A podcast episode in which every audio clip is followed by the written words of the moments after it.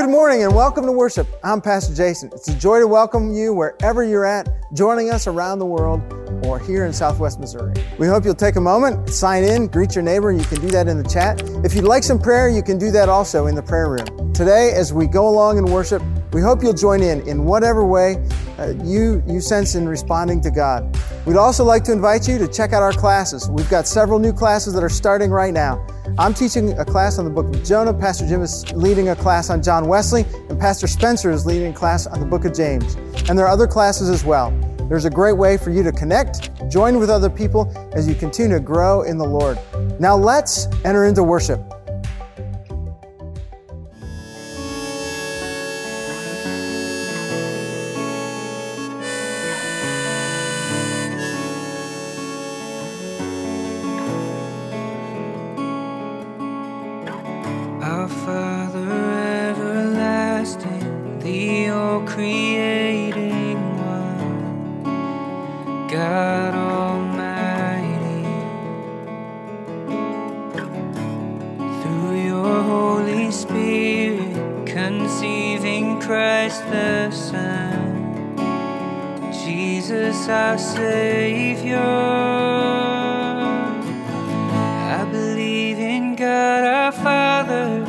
I believe in Christ the Son. I believe in the Holy Spirit. Our God is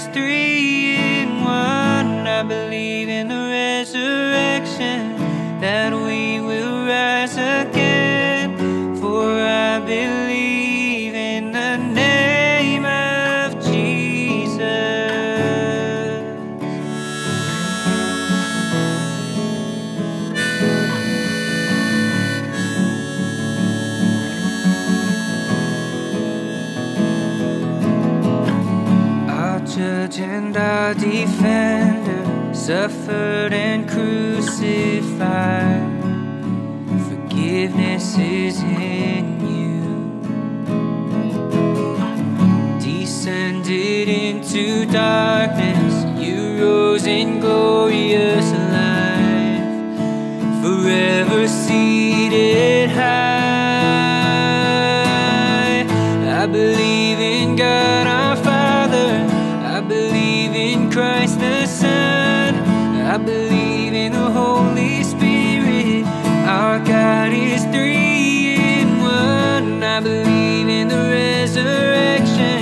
that we will rise again. For I believe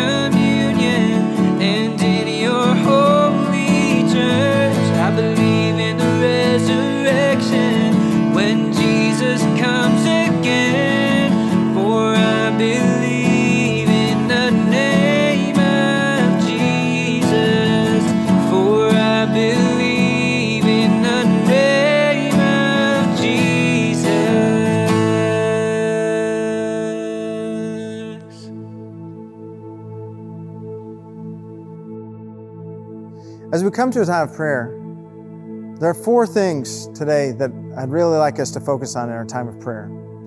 The first is just quieting our hearts and being open to listening to the Lord. So I'd invite you to just pause for a moment of, of silence where you're at, to open yourself up to listening to the voice of God.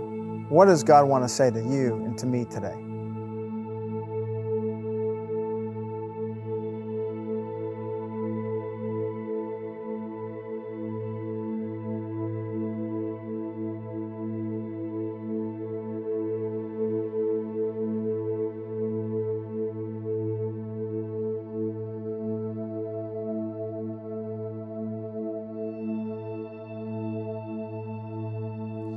As we're opening to listening to God, and as God begins to speak to us, one of the things that we recognize is that God has given us many great gifts. And so today, I'd like for you to begin to speak back to God things that you're thankful for. I'd invite you to speak to God what has what you've noticed around yourself that you want to give God thanks for.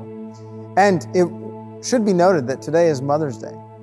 And so some of the things I'm thankful for is the fact that that I've had a lot of, of people in my life pour into me and speak words of life and, and give me life.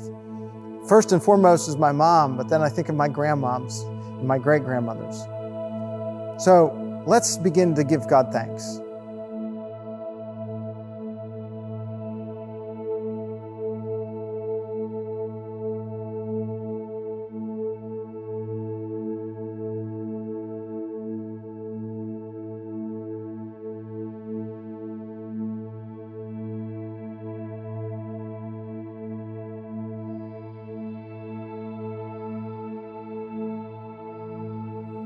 Another point of prayer is bringing to the Lord uh, our petitions, the things upon our hearts and minds that are heavy, that uh, we need help for, that we need to cry out to the Lord for.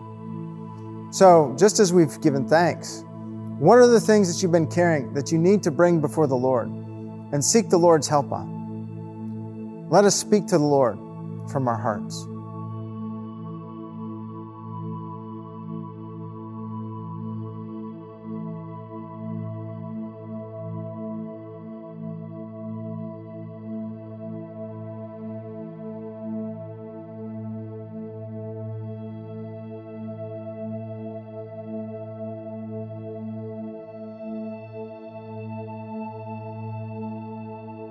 So in prayer, we open our, our hearts up and our lives up to hear from God. We open up our, our hearts to give God gratitude, to share with God the things that are happening in the midst of our lives, what we'd like God to attend to. But as we interact with God, we begin to see who God is and who we are. And so there's a prayer written in our United Methodist hymnal that actually asks Christ to come and be a part of our lives. And so I'd like to share that prayer with you. It's an invitation to Christ. Come, our light, and illumine our darkness. Come, our life, and revive us from death. Come, our physician, and heal our wounds. Come, flame of divine love, and burn up the thorns of our sins, kindling our hearts with the flame of your love. Come, our King, sit upon the throne of our hearts and reign there. For thou alone are our God, are our King, and our Lord. Amen. Now, would you join with me and with our choir members in saying the Lord's Prayer? Our Father, who art in heaven, hallowed be thy name. Thy kingdom come, thy will be done, on earth as it is in heaven. Give us this day our daily bread. And forgive us our trespasses, as we forgive those who trespass against us. And lead us not into temptation, but deliver us from evil. For thine is the kingdom, and the power, and the glory forever. Amen. Amen. Amen. Friends, if you'd like to know more about the ministries of Schweitzer, we'd encourage you to go to sumc.co slash newsletter, where you can sign up to receive news from a number of different sources about what's happening at Schweitzer. Also, you'll hear news about how the ministries are being impacted by the generosity of Schweitzer's people. We give thanks for how God is, is being a blessing to Schweitzer and to the ministries of this church because people are responding to the act of worship with their tithes and their offerings. So today, we encourage you if, to continue this practice of worship by going to sumc.co slash give. Thanks. Let's continue in our worship.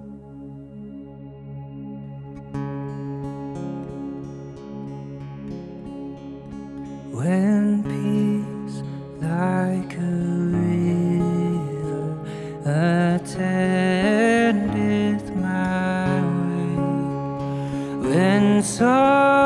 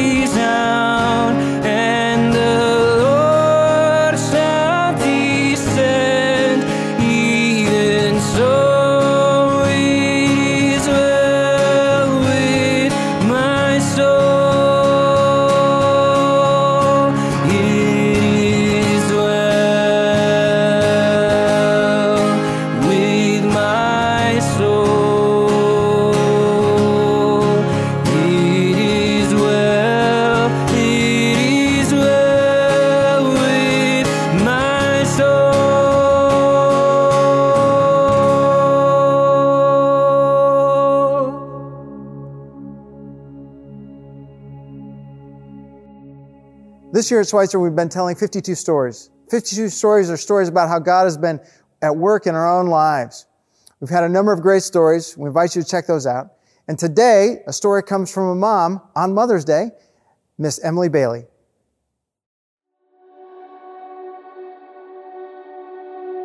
I teach kids music here at Schweitzer, and I also help a lot with uh, kids VBS as far as the music goes. Um, I teach at Pellegrino's School of Music and Art. I teach voice and piano. My husband and I were married in 2008. In 2013, we became pregnant with our first our first baby. Um, her name is Ellie. She's now seven years old. My pregnancy went completely normal, completely healthy. Nothing ever seemed to be like it was going to turn into a problem.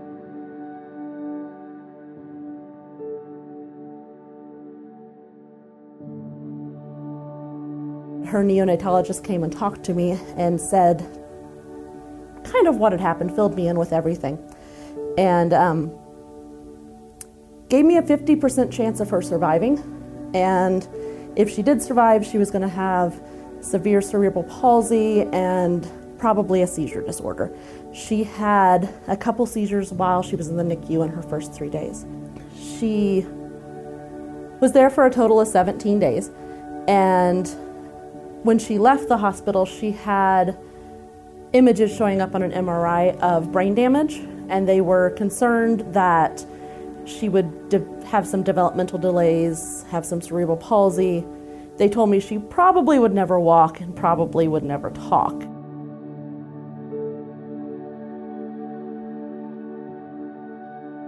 seven years later, perfectly healthy baby. Her doctors are all just astounded at her progress and at how healthy she is and how she's reached all of her milestones. And she started kindergarten this year and was actually one of the one of the better ones in her class as far as schooling goes. She was really picking up things fast. She's starting to read and it's been been really cool to watch god's answered prayer progress over the last seven years. Every time I look at her now, every time I see her running across the backyard and she's playing and she's playing with friends and interacting well socially and running. I mean, they told me she'd never walk, so the fact that she's running across our backyard is pretty miraculous. But she, uh, she's a sign. She is proof to the power of prayer and the power of people coming together in prayer in the long run, it has really shown me the power of prayer and how God has a plan for us and how God can give you peace through even the most difficult situations. My name is Emily Estes Bailey, and this is just the beginning of my story.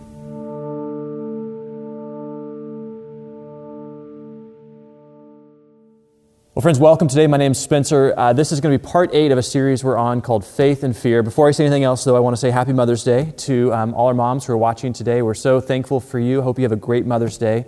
And uh, we, we are just uh, thankful that you joined us today as well. So, today, um, part eight of eight. This is our last week of this series called Faith and Fear. And we have spent the last eight weeks studying um, one of the most important people in history. His name's Abraham. And we've gone through his life and looked at um, uh, his life and studied, studied his life. And, and I was drawn to Abraham because Abraham um, is somebody who uh, is both a hero of faith. He's definitely a hero of faith in the Bible, yet at the same time, Abraham is somebody who struggles deeply with fear. And so this, this struggle of, of faith and fear, I find it so interesting and so, and so helpful because it teaches us something about what faith is, is like and what faith isn't. Uh, when we look at Abraham's life, we learn that faith is not just that we believe in God, or that faith is not just that uh, we believe certain things about God, like doctrines or theology. Sometimes I hear people talk about like the Methodist faith or the Baptist faith, and I'm not even sure what that really means. But faith is not just certain doctrine. Faith is not an emotion. It's not what we feel. It's not that we feel confident in God. What we learn in, in, by looking at Abraham's life is that, is that faith is, is the real choices that you and I make in our life to trust God. Faith is what shows up in, in the real interactions we have with other people. It, it shows up in what we do with our, our money, how we think about our future. It shows up in our relationships. It shows up it, with what we um, think about our future. Faith is, is the real decisions that you and I make in our life. It's the real choice that we make to trust God with the details of our life. And this is what we see uh, with Abraham. And so today we're going to wrap up this series. Uh, we're going to be in Genesis chapter 22. And just full disclosure, Genesis 22 is a difficult passage.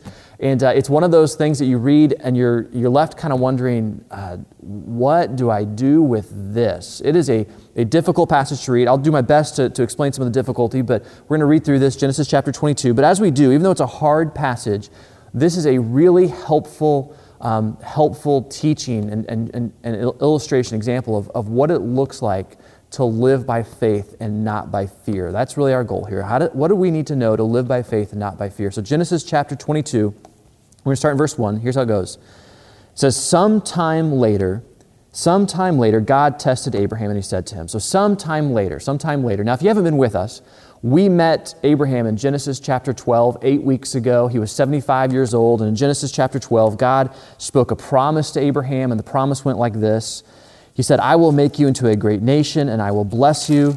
Uh, I will make your name great, and you'll be a blessing. I will bless those who bless you, and whoever curses you, I will curse.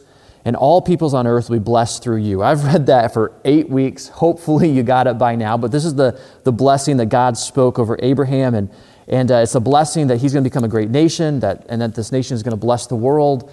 Uh, to be a great nation, you need descendants. Abraham and his wife Sarah, they are childless, and so there's this, this tension in their life where God has promised them to be this great nation with descendants, and, and here they are with, without anybody. And we're left wondering, um, how, how is this going to work together? What, is this, what does this look like? And so um, for 25 years, Abraham and Sarah, they wait. They wait and they wait and they wait. Along the time, sometimes they make faithful choices, sometimes they make fearful choices, but they wait and they wait and they wait. And so when we read this line, sometime later, we, we have caught up now where they have been waiting for 25 years, and finally, miraculously, God has given them a son. His name is Isaac, born in their very old age. And so now they have this son, Isaac, who's been born to them. And after this waiting, after this this um, struggle. Finally, they have this son. And so here's what we read Genesis 22. Sometime later, says, God tested, and I want you to hear that word God tested Abraham, and he said to him, Abraham, here I am, he replied. That's what Abraham says back to God. And then God says to Abraham, here's the test, verse 2. Then God said, Take your son, your only son, whom you love, Isaac, and go to the region of Moriah, sacrifice him there as a burnt offering on a mountain I will show you. That's quite a test. Take your son, your only son, whom you love, and sacrifice him on a mountain where I'm going to show you. Like this is one of those passages in the Bible where you just you're left wondering, what do I do with that? How is it that God is calling Abraham to kill his son? Like this is one of those things that, that doesn't fit within the character of God. And so, what do we do with that? Well, I don't know that I've got a great explanation, but I want to offer you just um, three thoughts to put this in context. So maybe we can understand it a little bit better. But three thoughts just put in context. Again, this is not going to be a great explanation, but just, just three things. First of all, um, it's very important to know that when we're reading through this, very quickly, the author of Genesis told us that what we're about to see here is a test. That was verse 1. Sometime later said, God tested Abraham. So we know, and the author is very clear to tell us this is a test. This is not real. God doesn't really want him to kill Isaac, but just so you know, this is a test. It's a test. Don't worry, it's a test. That's like very clear right from the get go. It's a test. Now, we know as readers it's a test, but of course, Abraham doesn't know it's a test because what kind of test would it be if you knew it was a test? So, so it's very important to know that we know it's a test. Um, second, in Abraham's world, 4,000 years ago in the ancient Near East, um, as strange as child sacrifices to us, it would have been a thing to them. It would have been a thing to them. And Abraham, he was 75 years old when he was called by God, probably before he was called by God. He was a pagan. And uh, so, probably Abraham has some experience or exposure to child sacrifice because it, it was not an, an unusual thing 4,000 years ago in the ancient Near East. In fact, uh, the land where God sent Abraham to go live, it's the land of Canaan. Um, in the land of Canaan, there was a, a god there whose name was Baal, B A A L. That's the, the people worshiped him, B A A L, Baal. And um, the way that you worshiped Baal in the Old Testament, the children of Israel are going to be tested with, with Baal worship and tempted to worship Baal. You're going to see this throughout the Old Testament. But uh, the way that you worship Baal, because he was thought to be the god of, of rain, is that if you wanted it to rain so that you could grow crops, that you needed to sacrifice your child to him. And so the Israelites, throughout their history are going to be tempted to worship Baal, but that doesn't mean that they're just be tempted to go to like the first church of Baal. It means that they're be tempted to, to worship uh, this God by killing their children. A, it would have been a, a thing that Abraham would have been accustomed to um, 4,000 years ago in the ancient Near East. And the third thing to, to put this in context is we have to remember, and I know this is going to sound simple, but we have to remember that, uh, that Abraham doesn't have the scripture like we do. I know, simple idea. If you're in the Bible, you don't have the Bible. And so Abraham doesn't have what we have to know that God never calls us to, to child sacrifice, that this is never a thing in, in, the, in the Old Testament, that even though the people around the people of Israel may have been doing this, the people of Israel were, were forbidden from doing this. I did a very quick study. I looked maybe just five minutes, looked through the, some passages in the Old Testament. I counted um, 14 different times where it says, don't kill your children in the, in the Old Testament. But Abraham doesn't have that. So he doesn't have that, that context there. So um, this is just you know the context of what he's living within. And then I just want to say one more thing. It's not to put this in context, but just one more thing to think about when we read this line, this test of, uh, of take your son, your only son, whom you love, and sacrifice him. That while you and I and everyone who's watching this, everyone who's watching this, we all thought the same thing. We felt the same thing. When we hear that test being given to Abraham, we all thought, how in the world could God tell somebody to do this? How in the world could God tell somebody to, to sacrifice their own son? This isn't the character of God that He would want us to sacrifice their own son. And that is absolutely true throughout the Old Testament. That is what we read. Um, however, I just want you to notice how similar Genesis 22 2, take your son, your only son, whom you love, and sacrifice him. I want you to notice how similar that is to another very famous passage in the Bible. For God so loved the world that he gave his one and only son that whoever believes in him should not perish but have eternal life. Like this famous passage where, where certainly God is not calling us to sacrifice in this way, and yet God himself sacrifices his own son that we might have eternal life. And by the way, as we read through the rest of this chapter in Genesis 22, we are going to see um, similarity after similarity of, of the sacrifice of Jesus and how this looks. So let, us keep reading here. Um, verse 3, here's what we read next. It says, Early the next morning, pay attention to that, early the next morning, Abraham got up and loaded his donkey. He took with him two of his servants and his son Isaac. And when he had cut enough wood for the burnt offering, he set out for the place God had told him about. And, and I want you to notice when Abraham does this. Um, he says it early the next morning. He doesn't, he doesn't wait for, uh, for when his calendar frees up. He doesn't wait till he's got a free moment. He doesn't, you know, wait for the weather to clear. He just the early the next morning, as soon as God says this, I'm going to go do this. Um, John Wesley, the founder of the Methodists, he says this. He says, "Those who do the will of God heartily will do it speedily." We don't put off what God has called us to do, and this is what Abraham's doing. He's not going to put off what God has called him to do. So early the next morning, right away, he's going on his way. So verse four, it says, "On the third day." Catch that. The third day, Abraham looked up and he saw that the place in the distance. And so he said to his servants, Stay here with the donkey while I and the boy go over there. We will worship, and then we will come back to you. When you read the Bible, sometimes the small details are so, so important. I want you to hear this. We will come back to you. Abraham has every, uh, every expectation that he's going to come back to the people that he's with with his son Isaac. They're going to go up to the mountain together and they're going to come back down the mountain together. That Isaac is, is going to make this. He's willing to follow the Lord on this, but he has every expectation that God is going to provide for him. Um, in Hebrews chapter 11 in the New Testament, the writer of Hebrews describes this test that Abraham goes through in Genesis 22. And in Hebrews 11, verse 19, uh, the author of Hebrews describes why Abraham is able to do this test. And, and here's what that writer writes. He says, quote, Abraham reasoned that God could even raise the dead. This is why he's willing to go through with this test because he reasoned that God is even able to provide for him in, in, in any way possible, that God is able to do all things. And so, because of this, verse 6 says, Abraham took the wood for the burnt offering and he placed it on his son Isaac. So, Isaac is going to have to carry the wood that's meant to kill him, which, of course, reminds us of how Jesus had to carry his own cross. And he himself, Abraham himself, carried the fire and the knife.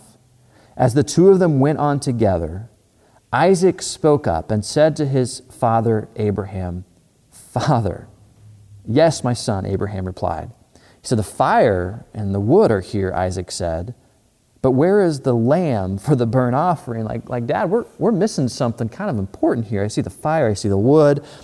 Where, where is the lamb? What, what's going to happen to the lamb? And, and again, we need to remember that Jesus uh, the similarities here. Jesus is the Lamb of God who's sacrificed for us. And so, verse, verse 8, don't you hear verse 8? So important. Abraham answered, God himself will provide the lamb for the burnt offering, my son. God himself will provide the lamb for the burnt offering, my son. And then it says, and the two of them went on together. I want you to catch this. God himself will provide the lamb for this. And of course, we know, because we've read through Abraham's story, that God also provided Isaac that God is the one who's provided all along, and that, and that finally now at the, at the end of this journey with Abraham, at the end of his life, um, there's been this transformation that's taken place in Abraham's life where he is able to trust God in a way that he hasn't done so far because he understands that God is going to provide for him, that God is going to provide for him. Bible scholar um, Timothy Fretheim, he comments on this, and he says this. I found this really helpful, so I want to share it with you. He says this. He says, from Abraham's perspective, the God who commands has filled his life with promises. God has filled Abraham's life with promises. He goes on, he says, He understands that God has Abraham's best interest at heart. This is the lesson that Abraham has learned so far. I love it. That God has Abraham's best interest at heart. And so, therefore, he has already learned to trust this God. He has no reason to distrust the God from whom this word comes however harsh and frightening it may be. I, I, think that's such a great observation that what Abraham has learned in his life in the last 25 years of waiting is that God has his best interest at heart. So why would I distrust him? God has his best interest at heart, so why distrust him? My wife Abby has this thing that she says, usually when I'm stressed out, but she, um, she has this line that, that she loves to use where she'll say that, um, that it's in God's character to bless us. That's her line. It's in God's character to bless us. So I get stressed out about, you know, ever X, Y, or Z, whatever it is, and she just comes back, you know, it's, it's in God's character to bless us. You know, it's, God's going to take care of us. He always has. He's always provided for us. This is like his character. This is what he's like. It's in God's character to bless us. God's not going to turn his back on us. He's not setting us up to fail. He's not trying to trick us. God God always provides for us. God always blesses us. This is what his character is like. So my wife reminds me of this all the time. And, and, this is the realization that we see that Abraham is finally making is that he's realizing that this is God's character. It is God's character to bless us. And so therefore, we can trust him. And this is what keeps going. So verse 9, listen. It says, When they reached the place God had told him about, Abraham built an altar there, and he ranged the wood on it. He bound his son Isaac and laid him on the altar on top of the wood. And then he reached out his hand and took the knife to slay his son. But the angel of the Lord called out to him from heaven. It's like, Abraham, Abraham, wait, wait, wait, wait, wait, wait. Wait. That's what he says. Abraham says, Here I am. That's what he said to the Lord beginning, verse 1 as well. Here I am, he replied. He says, Do not lay a hand on the boy, he said. Do not do anything to him. Now I know that you fear God, because you have not withheld from me your son, your only son. Abraham looked up, and there in a thicket he saw a ram caught by its horns, and he thinks to himself, How did I miss that earlier? He went over and he took the ram and he sacrificed it as burnt offering instead of his son. And so Abraham called that place, The Lord will provide. And to this day it is said, On the mountain of the Lord it will be provided. And uh, this is the last significant thing that is said about Abraham about his life in the Bible. There's, you keep reading, there's a story about the, the death of Sarah. There's a, a story about how Isaac uh, chooses a wife with kind of has Abraham's help in that. And then there's the story of Abraham's death. But this is the last significant thing that we read about Abraham's life in the Bible. And it's, it's a story of trust, it's a story of faith. It's a story of him uh, putting aside uh, and taking what is most precious to him and giving it to the Lord. Abraham's trust, I want you to catch this, this trust that we see Abraham demonstrating here. This trust is a practical thing. That's what we tried to say all along in this series that, that when we look at faith, faith is not an abstract, it's not just that I believe in God, it's that I'm willing to put this belief into practice. And it's willing that I'm, I'm going to take um, something that is precious to me and I'm going to surrender it to the Lord. I'm going to surrender it to the Lord. I'm going to put the outcome of this thing in the Lord's hands. And that, that word I just used, um, surrender, that is a, a key word for people who live by faith. Surrender. People who live by faith and not by fear, they know, they know that, that the best way that they can live their life is when they surrender things to the Lord. They surrender their life to the Lord. They surrender their relationships to the Lord. They surrender everything to the Lord and they put it in His hands. And surrender is so much a part of, of living a faithful life that it's in that prayer that we pray every single week, that prayer that Jesus taught us, where we say, Your kingdom come, your will be done. It's, it's an act of surrender that we say every week together because it's so incredibly important to living a life of faith instead of a life of fear.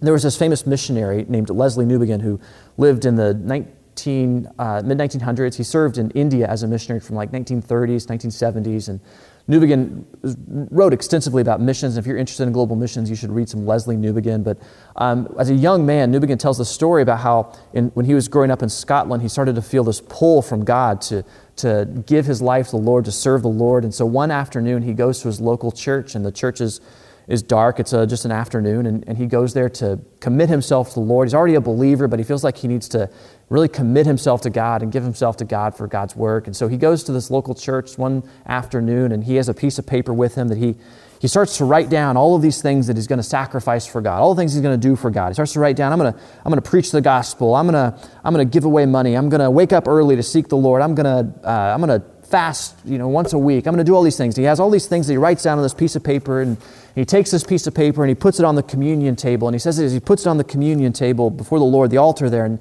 and sacrifices this, these, these things he's going to do for God. He says that he just he feels he just feels nothing. So he goes and he sits back down in, in, in the pew that he was sitting in, and he's thinking to himself, well, why didn't I feel anything? I should have felt like I, I met with the Lord with this. I'm, I'm sacrificing and I'm committing myself to God. So why is it that I, that I didn't feel anything? And so he, he takes out another piece of paper and he just starts writing like harder things that he's going to do. He's not just going to preach the gospel. He's going to like be a missionary. He's not going to serve people. He's going to serve the poorest of people. He's going to He's going to not just tithe, he's going to give away all his money. He's going to, he's going to not just wake up early to seek the Lord, he's going to wake up even earlier and fast twice a week and memorize whole books of the Bible. Just like thing after thing after thing after thing after thing he's going to do that's really difficult and sacrificial he's going to do for the Lord. He takes up this piece of paper and he, and he puts it on the altar and he, and he, and he walks away and, he, and again he just he says, I, I just I felt, I felt nothing. And so finally, he sits in this pew for some time and he's thinking about this. Why, why is the Lord not meeting with me? He thinks I should be having this like spiritual experience with the Lord as I'm trying to like devote myself to God for what God wants me to do in my life and to live in the will of God. And, and finally, he just gets another piece of paper out. And this time he says he just leaves it blank and he walks up to the altar and he places that before the Lord and he says that prayer that we pray from, from, from Jesus um, Your kingdom come, your will be done. It's the prayer of saying to the Lord, I, am going to surrender this to you. you. You write the script, not me. It's not about what I'm going to do for you. I, I just want to be available for what you have. I, I'm willing to put my life into your hands. This is, this is what surrender looks like. And I, I love that story because it, it's such a great example of what it looks like to live in the peace of God. That's what Newbigin says as he puts that piece of paper on the altar and he walks away. He says his heart is flooded with peace. And for the first time in his life, he says, I know I'm living in the, in the will of God for my life. You see, surrender is, is when we find ourselves living in, in the will of God. This is God's will for us. Not that we go do a whole lot of heroic things for Him, but rather what God is looking for you and is looking for me is that we would be willing to lay down our life to put our plans in His hands, to put our relationships in His hands, to put our future in His hands, to take everything that's precious to us and to put it in His hands, and to say that prayer, Your will be done. This is the act of faith. This is the act of faith that people who live by faith and not by fear, they know that this is, this is how you get there. You have to surrender. You have to lay down those things that are precious to us and put the outcome of those things into God's hands. Now, what I've found in my life is that this act of surrender is not something that happens on a one time basis, but it's something that I have to come back to over and over and over again. Because it's, it's something that I have to remember that I, I, I sometimes slowly start to t- take control of my life more and more. But what I have to learn is that if I'm going to live a faithful life, I have to surrender and surrender and surrender to the Lord over and over and over again, all of those things that are precious to me, to put them in God's, into God's hands. And, and I know I need to do that, especially when I begin to feel fear rising within me. The antidote to, to fear is, is to begin to live in this trust of God that I can put everything in His hands and I can say to Him, Your will be done. I, I don't know the outcome of it. I don't know how it's going to turn out. I, I don't know what it's going to look like. But Lord, Your will be done. And so I wonder today if there's anything in your life that's causing you fear, that you need to surrender to the Lord. That you need to say this prayer that Jesus taught us to say, where we say, Your kingdom come, your will be done. It's not, it's not about us, it's about you. What do you want to do in my life? What do you want to do with these situations? Maybe there's relationships. Maybe there's an outcome you're looking for. Maybe there's, there's a financial problem. Maybe it's your health. Maybe it's your future. Maybe it's your purpose in life. I, I don't know what it might be, but I wonder if there's something in your life that's causing you fear, stress, anxiety that you need to surrender to the Lord today. To say to Him, Your will be done. Your will be done. Let's pray together. And so, Father, today, um, we thank you for the simple truth that you have our best interest at heart. You have our best interest at heart. Why would there be any reason why we should distrust you? And because you have our best interest at heart, today we want to renew this surrender, this act of faith that we have before you. For some of us, there are some specific things, specific things that have been causing us to live in fear. And this morning, we want to name these things and we want to say to you, Your will be done. I surrender this to you. I want to give this to you. This is yours and not mine. And as we surrender, we know that this is really the will of God for our life. That we would let go of our plans, that we would let go of our agendas, that we would let go of our preferred outcomes, and we would just put this in your hands to say, You do what you need to do. This is yours. My life is yours. My future is yours. My relationships are yours. My career is yours. My finances are yours. It's all yours. And so, Lord, your will be done. Your will be done in our life, in my life today. I thank you that you have given us your Son as a, as a sacrifice for us. And so that now we can boldly in trust and faith know that we can trust you with absolutely every detail of our life as we give ourselves to you again and say, Your will be done in us. In the name of Jesus, our Savior, we pray. Amen.